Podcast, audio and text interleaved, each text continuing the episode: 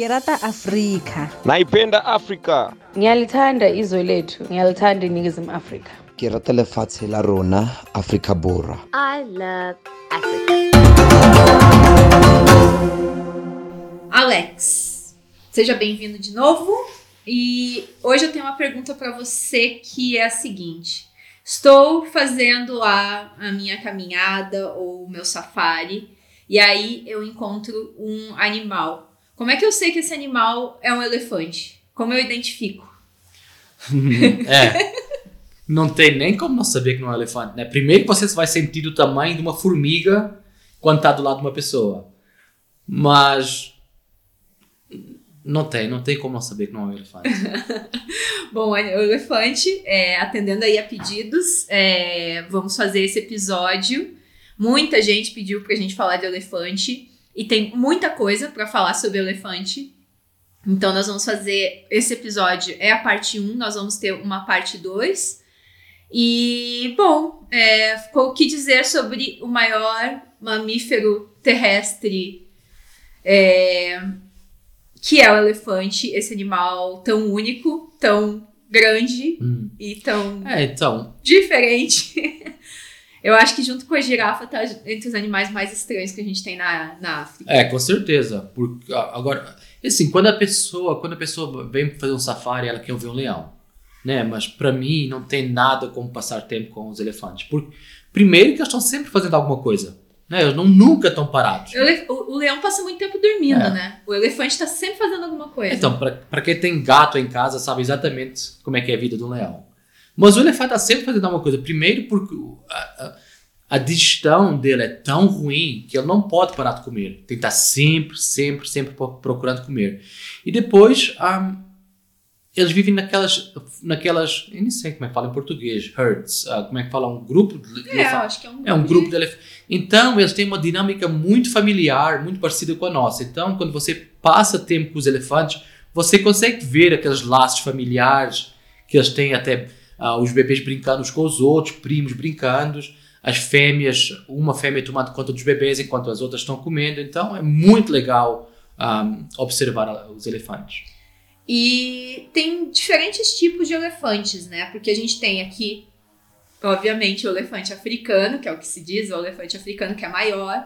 Tem também o elefante asiático, né? Que você tem no sudeste da Ásia, na Índia, que ele é um pouco menor. Certo. É, quantas diferentes espécies de, de elefantes nós temos e quais são as diferenças entre essas Eu- espécies? Sim, então é exatamente isso. Eu acho que tem três, que é o elefante africano, o elefante asiático e o elefante da floresta, que é mais ou menos no Congo, nas florestas do Congo, na África Central, que é, se você olhar para o mapa do mundo, você vê que aquela floresta da Amazônia está na mesma direção do Congo, continua pela África, e lá vivem os elefantes da, da floresta, mas Tipo, eu, eu, eu tenho quase certeza que os elefantes do Ado são uma subespécie. O Ado é um parque perto da cidade do Cabo, já- mais ou menos perto.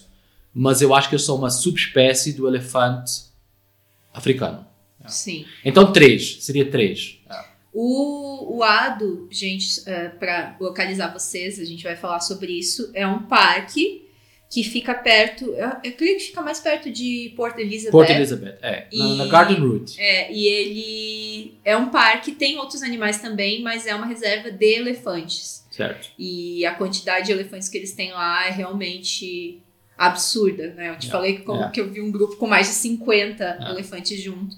Então, se você quer ver elefante, esse é o lugar que você deve ir, porque realmente é, é fantástico, né? E depois tem os elefantes da- do deserto da Namíbia, que são elefantes africanos, mas tipo um elefante do Kruger não conseguiria, apesar de ser o mesmo animal, não conseguiria sobreviver onde, onde o, elefante do deserto sobrevive. Então, eles se é? adaptaram, eles se adaptaram à, à vida no deserto. Porque o elefante, ele, ele bebe muita água, ele gosta muito de água, né? Ele precisa muito de água. Como é que vive um elefante no deserto? Como são esses elefantes da Namíbia? Ele- Eles se adaptaram a beber menos água. Eles sabem onde encontrar água, né? Na Namíbia tem rios secos, mas a uma certa profundidade tem água. Então eles fazem buraco, eles encontram água, eles sobrevivem muito da, da, da umidade das folhas Ah, mas ele continua precisando de água, só que bebe menos água que o elefante do Kruger. Então ele ainda Fisicamente, é, fisicamente é igual, é a mesma coisa. Ah, não, não tem diferença física, mas tem diferença no- nos hábitos do animal. E você falou aí que eles, né, ah, se alimentam, enfim, é difícil para um elefante do Kruger ir para pro deserto. É, bom, como que esses animais se alimentam? O que, que eles comem para ficar desse tamanho?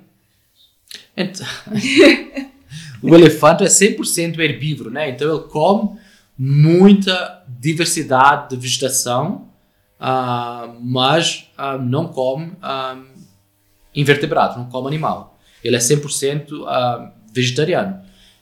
Muita fruta, de- é assim, os animais se adaptam às regiões onde eles vivem. No Kruger, eles comem muito, muita marula, na época da marula. Eles comem muita folha, comem muito capim, muita raiz na época da, na época da seca.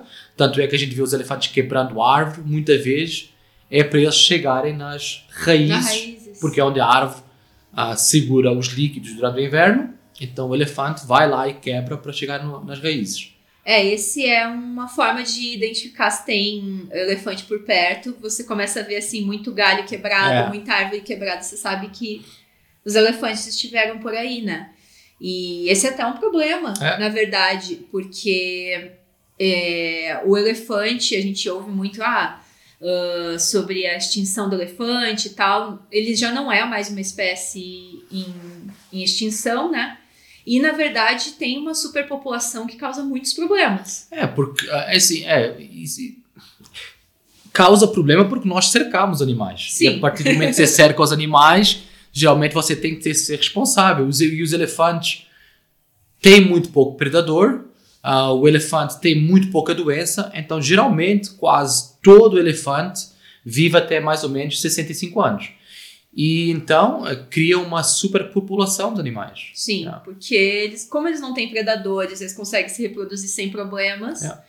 Eles acabam, ah, quando as reservas são menores, eles acabam cru- criando um problema que é a vegetação. Não sobra comida para os outros Certo. herbívoros. A né? última vez que eu li sobre isso, ah, o Kruger tinha mais ou menos 2 a 3 mil elefantes a mais do que aquilo que o parque consegue suportar.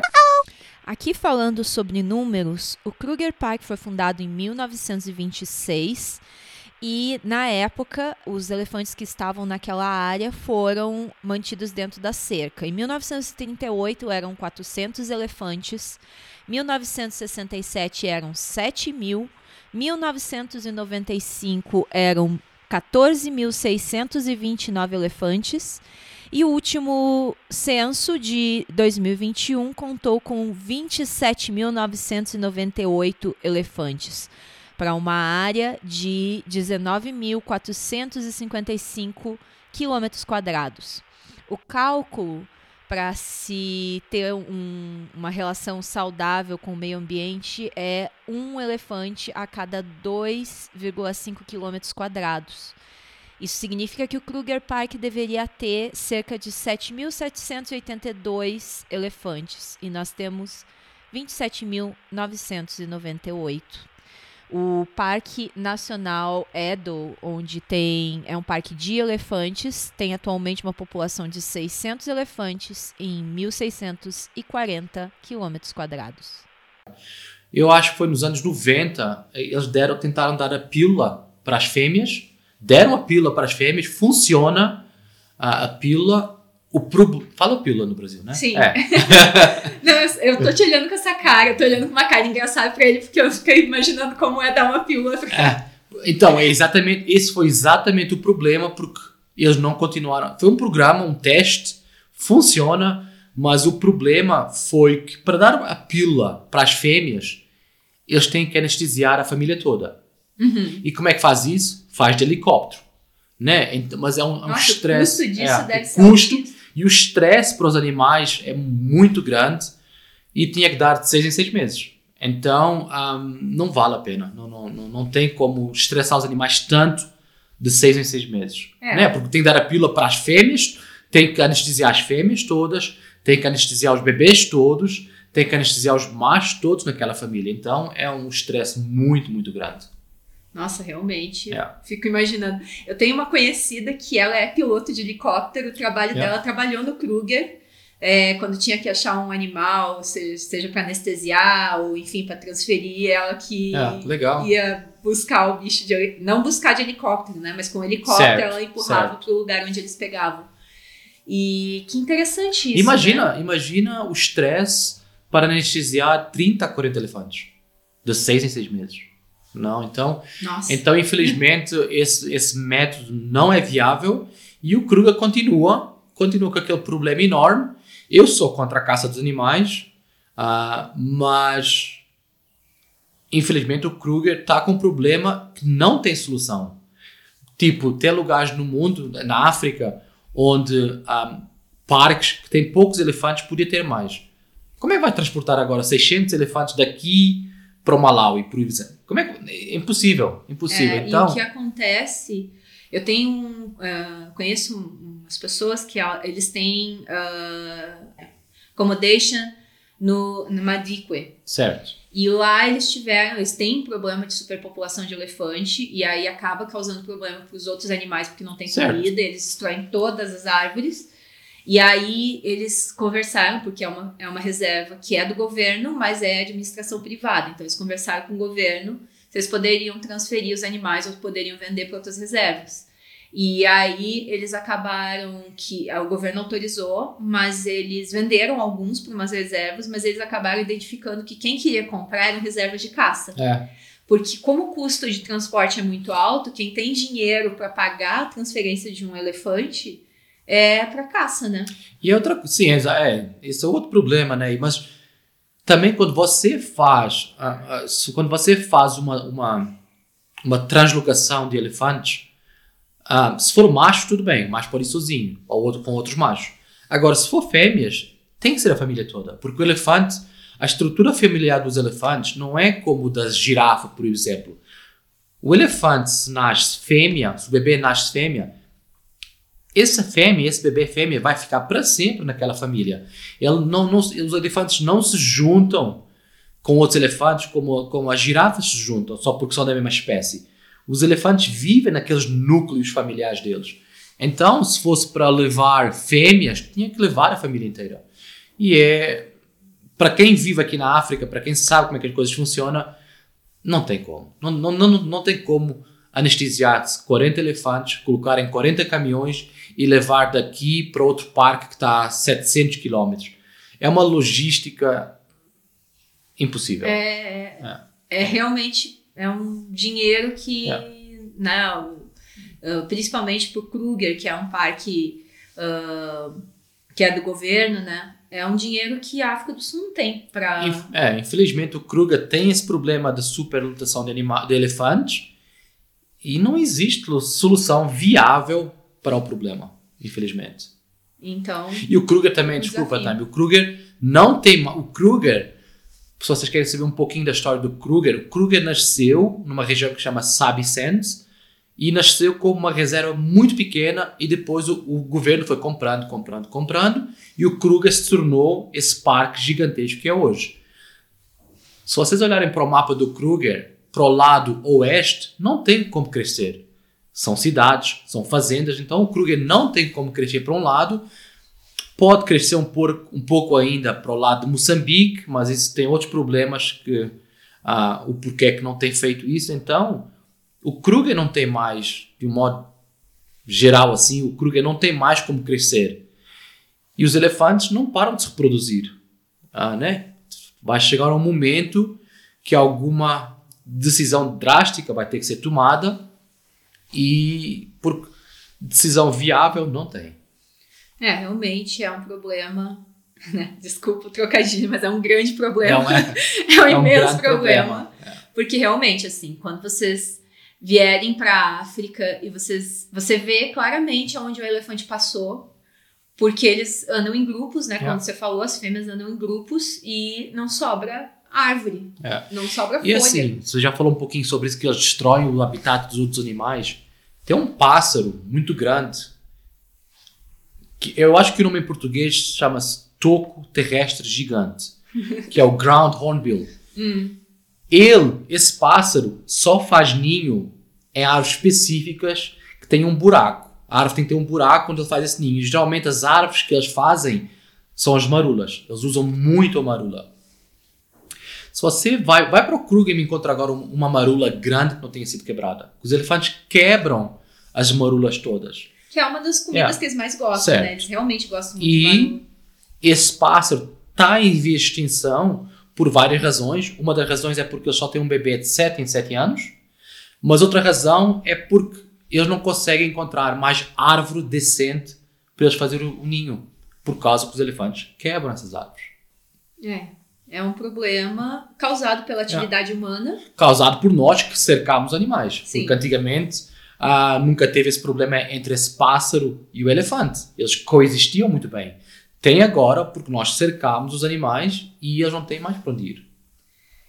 E, bom, acho que esse é um problema que a gente não vai conseguir resolver. A gente Não. pode apenas contar aí pra vocês e nos contem o que, que vocês acham. Mas é realmente uma situação complicada. Uh, Eu, pessoalmente, sou contra a caça. Eu acredito que o Alex também não é uma pessoa que é a favor da caça. Mas a gente tem. A gente já teve o mesmo problema com Yeah. alguns outros animais no Brasil e, infelizmente, tem algumas situações que acontecem. E o animal, o animal, o elefante, como é um animal tão inteligente, tipo, a gente falou agora um pouquinho Hum. do Kruger, que eles estão cercados. Se você vai para o Botsuana, se você vai para o Zimbábue, ah, eles não são cercados. O Bots, só que, se vocês olharem para o mapa da África, a norte do Botsuana tem Angola, que é um país que ficou completamente devastado pela guerra. Tem elefante em Angola? Tem. Só que é muito comum, eu faço muito safari pelaquela região, é muito comum vocês verem os elefantes nadando, cruzando o rio de Angola para o Botsuana, porque eles sabem que no Botsuana não são caçados, não tem mina terrestre, então eles estão saindo do, da Angola, estão saindo daqueles países onde tem um pouquinho de conflito e vindo morar para o Zimbábue, para o Botsuana. É? São imigrantes É, ilegais. imigrantes ilegais. Eles cruzam o rio para vir para o Botsuana, que eles sabem que lá não são caçados. No Moçambique acontece a mesma coisa, É. né? Porque do lado do Moçambique é, também são reservas abertas. Tem muita sinalização dizendo, ah, é o Parque dos Elefantes, cuidado, você tem que dirigir devagar. Eu nunca vi um elefante. Em Moçambique, Nunca vi.